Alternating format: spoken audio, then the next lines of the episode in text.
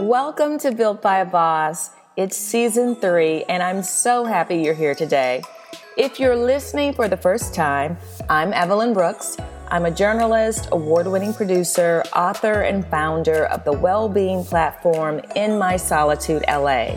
On this podcast, you'll hear unique origin stories, success strategies, and powerful insights from female founders, makers, moguls, mystics, and entrepreneurs who have created conscious companies and groundbreaking careers. My intention for each episode is to encourage all of us to follow our passions, be unapologetic about our purpose, disrupt our creative process when necessary, take up space, develop our deepest potential, and execute our dreams. Today, my guest is award winning producer Jason Buckner of Visionary Media. She's produced projects with Nickelodeon, MTV, Facebook, BET, GirlTrek, Oprah, and Drake. Now she is the producer of a really beautiful feature length documentary called In Our Mother's Gardens. It's currently streaming on Netflix and it delves into the relationship between black mothers and their daughters that can sometimes be taught with tension, rooted in self sacrifice, or simply grounded in love. Here's Jason. Thank you so much for being on the podcast today. I'm so excited to have you. Thank you. I'm excited to talk to you today. So, this is a lot of fun because I have known you since um, my Brooklyn days. And just to see your name in the credits of this most wonderful feature length documentary was really, really amazing. It's called In Our Mother's Gardens, and you are the producer of the documentary. Congratulations, first of all, because it was absolutely amazing. Thank you. Thank you. I'm very proud um, to be a producer on this beautiful film as well, and really excited that it's on a platform where so many people can see it. What is the documentary about? It is a love letter to Black mothers, Black grandmothers, Black mother figures through the stories of different women throughout the African diaspora we're really talking about women, what they've given to this world, to their families, and what we can learn from them and their stories. And not just learn to be mothers ourselves or to figure out how to make it through life, but really how to thrive. And that looks like different things at different times, and it looks like different things um, for different people. And so there are a lot of different textures that come through in the documentary. In the storytelling, it's both visual, it's audio, and um, there's some comedy, there's uh, pure storytelling, there are vintage images, and then there's also um, some healing that you get to see in the film as well. It, it was amazing.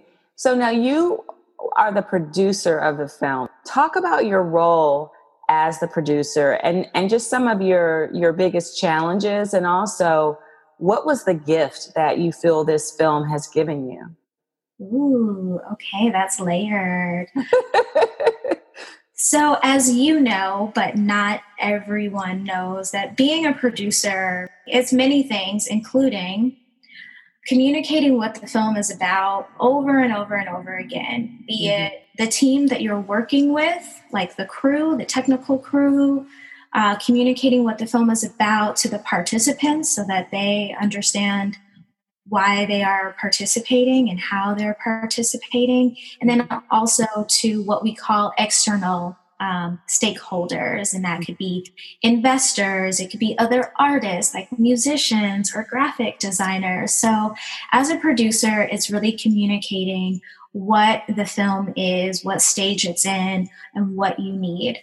also as a producer, specifically on this project, I worked in tandem as a co producer and collaborator with our film's executive producer and director, Shantrelle P. Lewis. She brought me on to the project after the first set of interviews were shot, just needing someone who really understood the media landscape and understood production to figure out how to develop the film further. It started out as a different type of project. It was mm-hmm. more of a social media campaign and um, a short form video project. And then once we saw that we had so many rich stories and included even more stories, which turned into the vignette pieces. Together, we figured out how to make it all come together. Shantrelle really had a a vision and a strong, clear vision, which I love as a producer. So she was able to articulate the vision, and I was able to create the roadmap and the strategy on how we were going to make it happen, including uh, shooting additional interviews and creating like a roadmap for everyone else to follow and to have artists be a part of the project and and musicians be a part of the project and where they fit in. So, as a producer, that was really my role, like taking care of everyone and making sure that all of the elements were coming together in a way that fulfilled our director's um, vision. And then, like the nitty gritty work of paperwork, contracts, uh, agreements and payroll in some instances. So, you, as a producer, you really are with the project from conception through the very end. I love it. And you know what's so interesting about all of that? You know, as a producer, I know exactly what you're talking about. But the other layer to that is you're doing all of that, and your hope is to stay in alignment with the director's vision. So what's interesting to me is that this documentary is inspired by Alice Walker's book. The title is inspired the title. by the book. Mm-hmm. And we, so I would say that like through our education and overall inspiration on women's studies and Black women, um, that In Search of Our Mother's Gardens plays a role. But the mm-hmm. film itself, I wouldn't say is directly inspired by the book.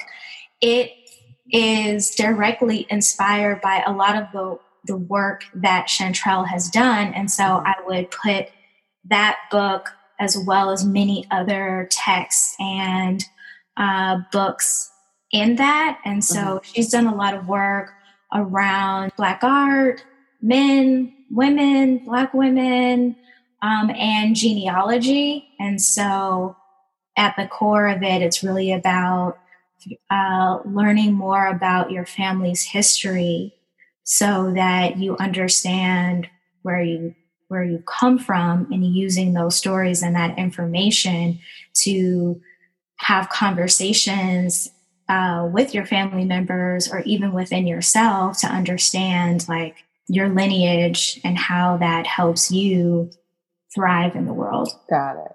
Well, do you think there is a parallel in terms of the title of the book as it relates to the relationship between mothers and daughters and kind of what we grow through, what we go through, what we learn from them? I, I think that was that was the way I saw the title kind of inspiring the book. Her the actual book is like a lot of different essays. So that's kind of what I drew from it. Is is there any correlation in that area? Yeah, I think I think so. Um, it wasn't that we took the the book and said, okay, we want to make a film like this collection of essays, mm-hmm. but when it came to uh, finding a title for the film. So the film was already made, and then we needed a title. And so I think for all of those reasons, like you said, this collection of stories and the symbolism of a mother's garden, um, yes, it it fit. It made sense, and we knew that what we had created with the documentary was growing out of that book and that lineage that was created from In Search of Our Mother's Gardens, but it didn't start there.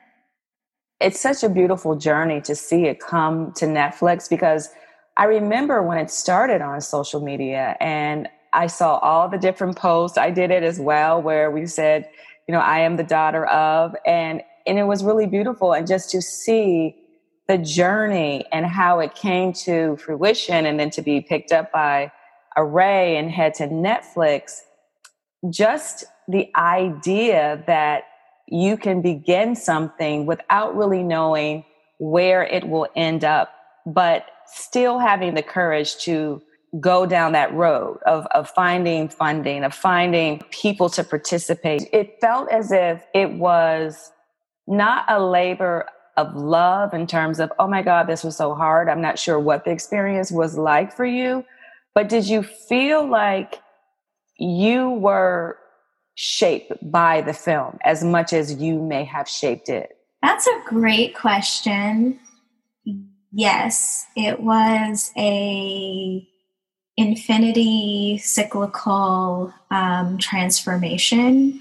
So the work that I've done before the film, before In Search of Our Mother's Gardens, a lot of it very purposefully has been about girls, women, Black women, and working with Black women to tell stories uh, that reflect our lives. Mm-hmm. And so I think because I had already been doing some of that work, but in very different forms, like Black Girls Rock, or um, or doing, I did a, a short series with ESPNW about women who are athletes. So just bringing that into the space, I think like helped create the community that we put together to make in our mother's gardens. Mm-hmm. And from working on this, I had not worked on anything that I felt so far was this important or powerful mm-hmm. and the again the vision that Shantrelle had was very um, unique and creative in how we were telling the stories. It wasn't celebrity driven. It wasn't about relationship, women's relationships to men. Mm-hmm. And it wasn't about their hair and it wasn't mm-hmm. about their careers. It was really about who are these women? Who are the mothers and the mother figures? And, you know, personally, I have my own stories and lessons that have come from my grandmothers and, and my mother and other mother figures in my life. So bringing all of that together, it's like I came in with the passion for telling stories about and for women.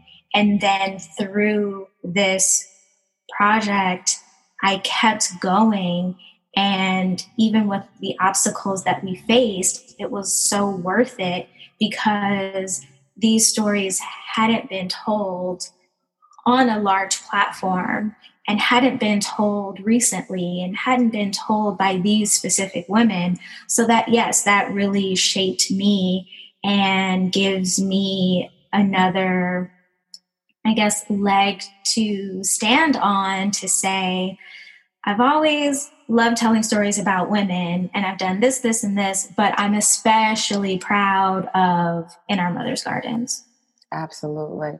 What were some of the challenges that you had to overcome during the production?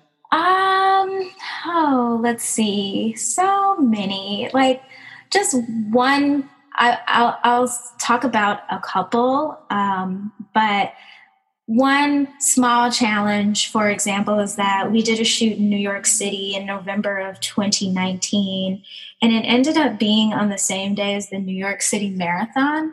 Oh, wow. and we shot in Midtown. So, uh-huh.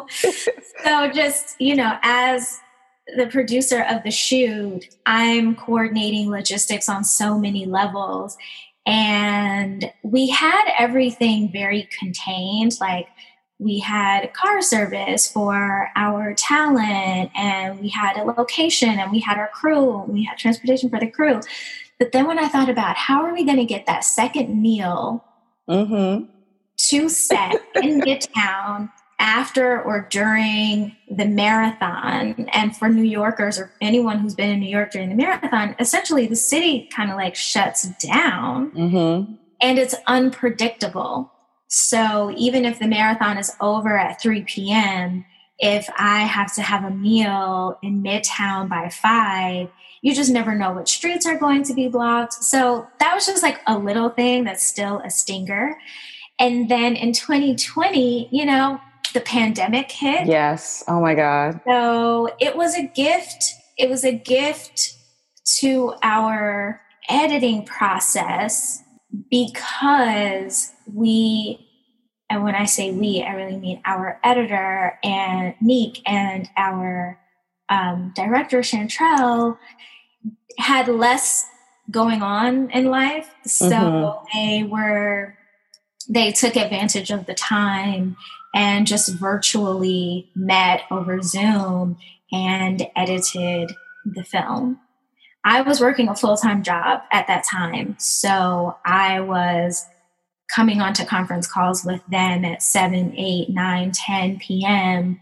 during the week to you know facilitate whatever needed to happen so there were those obstacles then there's always the obstacle when you're telling a story of you have a lot of footage, you have a mm-hmm. lot of stories, you have all of these dynamic women. So, what do you keep? What do you not keep? And I have been working within a very like corporate media structure. Mm-hmm.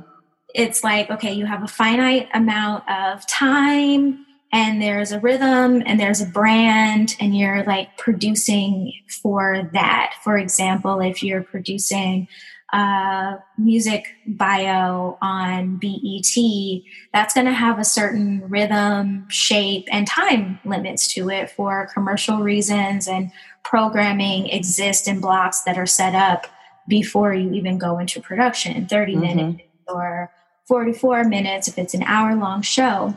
But with this documentary, we were blessed that and at all phases of it, we really had a lot of freedom to create what we wanted to create, how we wanted to create it. And so at times, I felt like, oh, this is a little long or this is a bit repetitive. And so those were the conversations that I was having with Shantrelle. And we talked, and sometimes we made adjustments, and sometimes she would say, like, this is this is what I want. And I'm not cutting it down because the media standards are that information should be short and quick. This story needs time, it needs breath. I want to hear this person talking and I don't want to chop it up. And I realized that, you know, I had kind of like molded myself into this corporate media structure. Mm-hmm. And once I let that go, there are still times where I felt like, okay, we should cut this down, or maybe we should adjust this here or there. Um, but once I let that go and really leaned into the freedom of being able to tell stories how we wanted to tell them and not based on corporate media structure, leaning quite honestly more into like an African centered way of storytelling, then it wasn't a challenge. It was a gift. And you know that that totally came across because there was a freedom to the storytelling, the visuals, the flowers, the photographs, all of that kind of spoke even when someone wasn't speaking or whether it was a transition all of that that really came across and, and, i think the thing that was most powerful for me was seeing one the range and the diversity of Black women because sometimes we're looked at as if we're a monolithic group and we're all different. The range in terms of spirituality, um, some women were Christian, um, some were rooted in African spirituality. Um, Dr. Selasi, she just blew my mind. Like I, ju- I just need, I just, I watched it again because I loved it. But she was that woman was amazing. First of all, just seeing her cook for the altar, right? I have an ancestral altar. And I just thought seeing her go through that whole ritual, you know, and and really share her process. I, I just thought that that was a really beautiful gift that so many people probably have have never seen. And then the other thing that I thought was really great was the way in which the complexity of our relationships with our mothers, um, the way that was portrayed, because not everybody has a loving relationship. Sometimes you're at odds, sometimes it's very tough love, but it is what you can take away in the end that allows you to survive and thrive and move forward. You can't contain or judge the type of mothering you received is kind of like what you do with it that matters. So I just think that that was really, really important. And the way that you all were able to balance that. What were the conversations around how much of this person, particularly the doctor, because she had a very large portion in terms of, of showing and her, her story? Yes, so Dr. Selasi, I affectionately known as Mama Coco. Um, That's what she's called. In watching her footage, you know, you asked a question around like how I was impacted by the film. And when we were doing the editing for her section, it was in January of this year. And I was going through a lot of anxiety because of COVID. There's a lot of crime where I live it was freezing cold outside and like I I was anxious around just being outside of my house mm-hmm. and hearing her talk about the jewelry, the necessaries, and how she goes out into the world. It, it her words aren't helped to arm me, mm-hmm. and seeing her present to the ancestors and go through the stories about her family members. I don't have a, a woman like that in my family, but I have seen women like that in my life, and I've never had a deep conversation with them or understood what they were doing. It's like, okay, she wears all white, she wraps her head, she talks about the ancestors, she has an altar, she does this, but it never came together for me until honestly hearing uh, Mama Coco and and her stories. And so we had a lot more footage than what you saw in the film. And uh, the decision that our editor and Shantrelle made we already had our main storytellers, the main subjects of the documentary. And then we had the vignettes, and those are women who represent different parts of the diaspora, and you only see them once. And so there was a challenge of, okay, how do we fit in Mama Coco? We shot mm-hmm. during COVID. The other interviews were not during COVID. So we weren't able to stylize it in the way that the other interviews went. But she's a different character, mm-hmm. so to speak. So um, I think breaking her up into the two segments made the most sense. And she does have a very concentrated amount of time on screen, but what she's talking about, those elements, they do flow in and out of other sections of the film. Mm-hmm. So it wasn't really a challenge about the competition of, okay, well, this might overpower that because everybody was dynamic. It was really about just where in the sequence that we already had were we going to um, insert Mama Coco's sections. It was really interesting to see how she fit in because everyone had a certain story to tell that not necessarily that we were familiar with, but that was familiar to us and that there was a woman like that in our lives. I think that was the thing that was really wonderful. It's like, I have an aunt like that.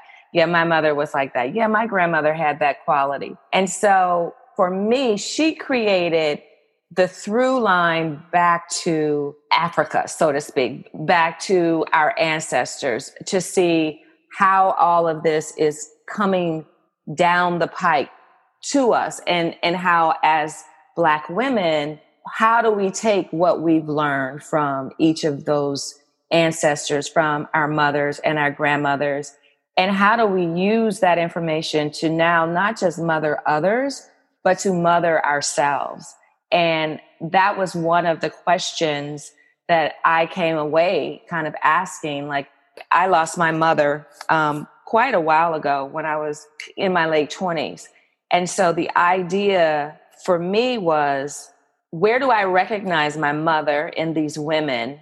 And also, how am I mothering myself now as a result of the mothering that I got? And I know you probably get people having different types of reactions to the film, but I just think it really spoke to how powerful the type of mothering you receive how powerful that is on who you become as a woman and then how you mother going forward um, so so that was something that i appreciated in terms of the types of mothering that you saw because you right. you saw these successful women and you're like okay well you could still be okay. You still have healing to do. You still have things to work out or whatever. But the act of being mothered one way or the other it inspires you to do the work. But then ultimately if you if you are invested in your own healing you actually bring forth the best parts of the mothering that you ex- you experience. So i was just really kind of blown away by the success of of that messaging. Well thank you. And that was the the intention, you know, to bring out an awareness and at the and at a very basic level, at least just to recognize mm-hmm. and um and you hear in the film it's like say their names so just starting there mm-hmm. saying the names of your ancestors saying the names of your mother your um, matrilineal lineage, lineage just starting there is a very powerful place to begin and then whether you are having conversations with the women in your family or just reflecting and reckoning within yourself, you know, that takes it to another level. And like you mentioned before, there are different dynamics, even in what I think we would just generically call like a successful relationship between mothers and and their daughters, that's still layered. Even if it's a good relationship, it's layered and it's mm-hmm. complicated.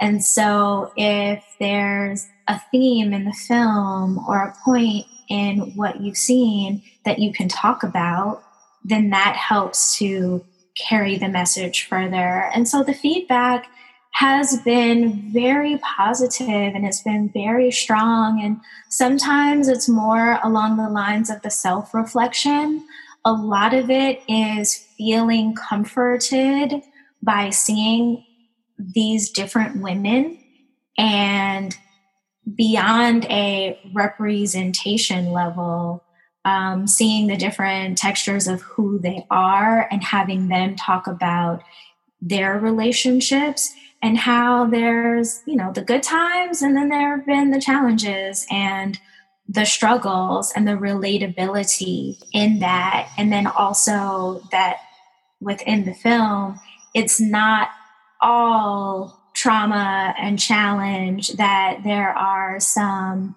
lighter moments and that it's not all about right here, right now, and that we are recognizing what has come before us. Absolutely.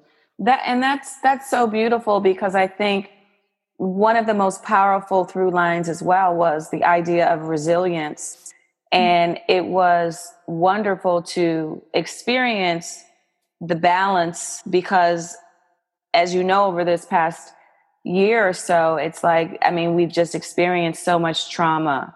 Um, we've experienced, you know, Black women not being valued. We've experienced our contributions not being recognized. And so to be able to, on Mother's Day, to sit down and validate one another, it just felt like it's, you know, there was no trauma porn. Like, I mean, just sometimes I'm just exhausted by it. Although I know that those stories have to be told, but I'm, I'm, I'm really heartened by this moment that we're in where we're seeing, you know, more of us having more opportunities to tell stories that are, that represent how vast we are as a people as opposed to the trauma that we experience. So that in itself, just working on that had to be nourishing to your own spirit because it wasn't exhausting in that kind of way. You know what I mean? Absolutely. And we wanted we wanted women to we wanted to tell these stories or you know help to tell these stories continue the conversation and have other people tell their stories, even if it's not in a documentary, but tell their stories, talk about their mothers, explore their history. And I think now that the film, and then we also, Shantrelle and I, and you know, our small little production team, we wanted as many people to see the film as possible. And we are so happy that it's on Netflix, but had it not been Netflix and we had to use some other methods of distribution, then we would have been really happy about that too, as long as the story was able to, the story, by story, I mean film, as long as the film was able to get out there and have people be able to access it easily. And now that the film is out and we've, you know, we're hearing from people and we're hearing about their relationships and who they've connected with in the film, I've also started to think about other storytellers and other filmmakers and other producers, you know, the the up and coming Jasons and Shantrelles and Evelyns that I hope they see this and are inspired along with the other books that they've read and things that they've seen to have the audacity to tell the stories that they want to tell in the way that they want to tell them and have the freedom and to put together a team of creative people or put together a team of friends and a producer to create and tell stories and so coming out of this experience i really hope to see more. And I know people say that all the time. And I know that there are more stories being told. Some of them are are traumatic, some of them are not. But I am very happy about the expanded universe and library of content that's coming out. And I'm happy that In Our Mothers' Gardens is a part of that. And I hope that other people will say, like, hey, they did it. I'm going to do it too. Absolutely. And that is the perfect place to ask my last two questions that I always ask of all of my guests. And the first one is we all have 24 hours in a day, but we each do different things with them. What do you do? Maybe your top two or three things. What do you do to help yourself stay grounded, achieve your goals, a way you nurture yourself, a way that you eat? What are two to three things that you do to help yourself become and maintain any success that you have achieved and that you are working on in the future? um, I think that's a really great question. And I would love to have just this amazing, magical, golden answer. but, you know, off the top of my head, what comes to mind um, one, mornings are very crucial, and I have not mastered my morning. But when I wake up, I pray and I spend some time in gratitude. Mm-hmm. And I sometimes am able to say, okay, this is the kind of day that I want to have and put like a word to it. Like, I want to have a really productive day. I want to have a very carefree day, for example. And sometimes I have this mental analogy of a treadmill. Mm-hmm. And when you're on a treadmill, you can walk, you can run, you can sprint. And depending on what's going on in that day, I kind of set the pace of the treadmill so that I know what like how I'm going to how I'm going to pace myself through the day. I love so that. It's like, okay, I don't have a lot going on, but things come up or I'm waiting for something. So I'm walking through the day, but it's a brisk walk. Or if there's a lot going on, it's like, okay, we got a sprint. We have a lot to do. And by we, I mean me. Um, yeah. um, you know, we're going to sprint. So there's that. And then there is the to do list. Mm-hmm. And that's an ongoing thing uh, that I usually try to try to get my list of to dos together the day before. But what is helpful is I got this new notepad a few weeks ago and it it gives you like space to write down what you have to do. Then it get it's organized by the hours in the day. At the top, you put like your intention, mm-hmm. motivation. So you can write a little phrase or just write words. And then there's a section that says like this can wait until tomorrow. And then there's also a gratitude section. And organizing the day like that has been extremely helpful for me. It doesn't mean that I accomplish everything on the list. I usually don't. But just having a plan for me is really helpful. And so those are the two things that I do every day to to keep going.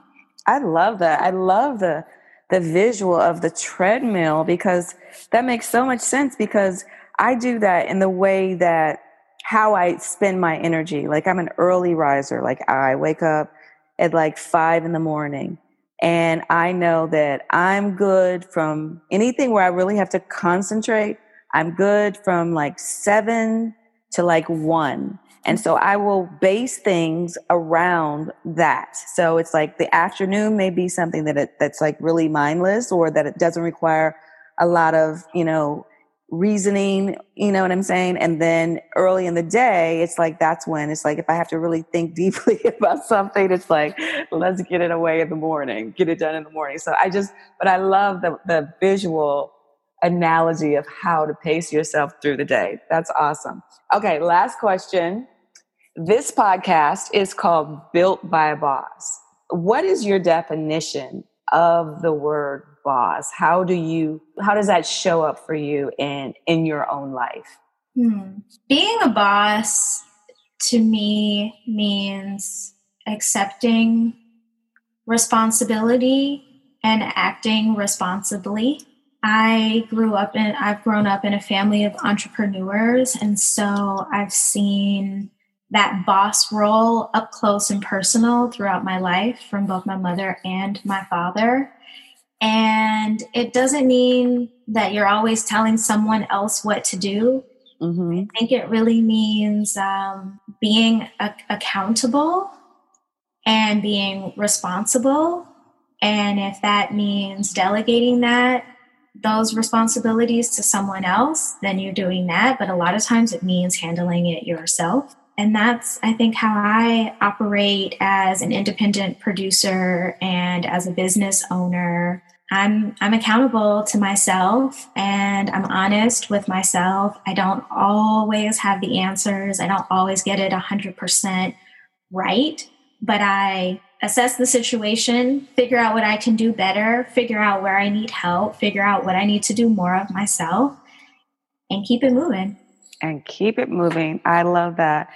So tell us how uh, people can get in touch with you if they they have a project, if they want advice or or they want to follow your work. Sure. And thanks again for this platform and conversation.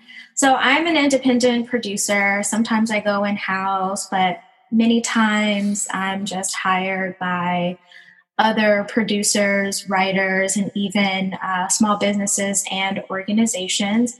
My company is called Visionary Media. I can be reached on Instagram at Jason's Vision, also LinkedIn. I don't take unsolicited ideas because I could get sued. Right. Uh, because I work with so many different people. There are a lot of great ideas out there, but I'm not the one to send it to immediately. I am a huge advocate of mentoring. A friend and I that I went to Howard University with, we started a mentoring program in 2006 called Dream, and it's for teen girls 13 to 19 who are interested in entertainment and style and fashion. And so I still do a lot of mentoring. And so uh, for girls, women, really at any stage, even beyond the teen years, um, if you want advice or need help, I'm very into that and advocate for that. So, best way, I guess, to reach me again is through LinkedIn and Instagram. And then if we need to make a more direct connection, we can do that privately. Excellent. Well, first of all, thank you so much for chatting with me today. Thank you and Shantrelle and your whole team. Thank you for being a vehicle and a vessel for this story and for the stories of all the women that have not had a chance to actually speak on their lives as mothers and daughters. It's like you all did something really beautiful there and for for the culture and and for women. And so I just thought that I, I want to talk to you, whatever platform I can offer to share about this film. I wanted to do that. And I just wish you all the best of luck. Thank you. I feel it. And this type of conversation and feedback uh, are just, they mean everything to all of us involved with the film. Like having these real conversations and the kind of connection and reflection that you were able to pull out and talk to me uh, about today is just like, it makes everything worth it. And it's why we work so hard to put together the film this way. So thank you. Thank you. Thank you. Thank you. Thank you. And we will talk to you later. All right. Thank you, Evelyn. Thank you. Bye bye. Bye.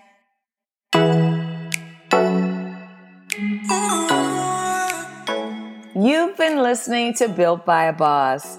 If you like this episode, please take a moment to leave a review and a comment. It really helps other people find us who might like the podcast. You can subscribe on your favorite platform and also follow us on Instagram at Built by a Boss and In My Solitude LA. If you're interested in more content about wellness, mental health, entrepreneurship, and spirituality, be sure to visit our website, inmysolitudela.com, and also be sure to check out the schedule for late June and July. I'll be participating in this year's Virtual Essence Wellness House, which is part of the overall programming for the Essence Festival.